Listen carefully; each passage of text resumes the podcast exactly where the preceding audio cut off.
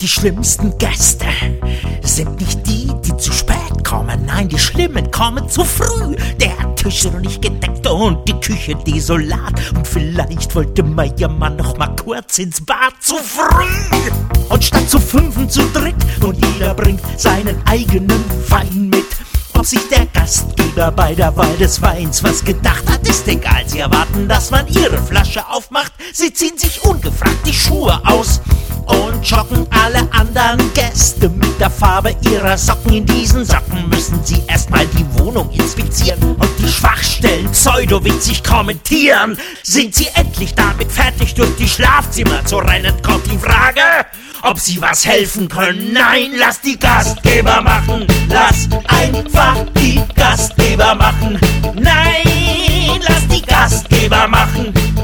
Lass bitte die Gastgeber machen.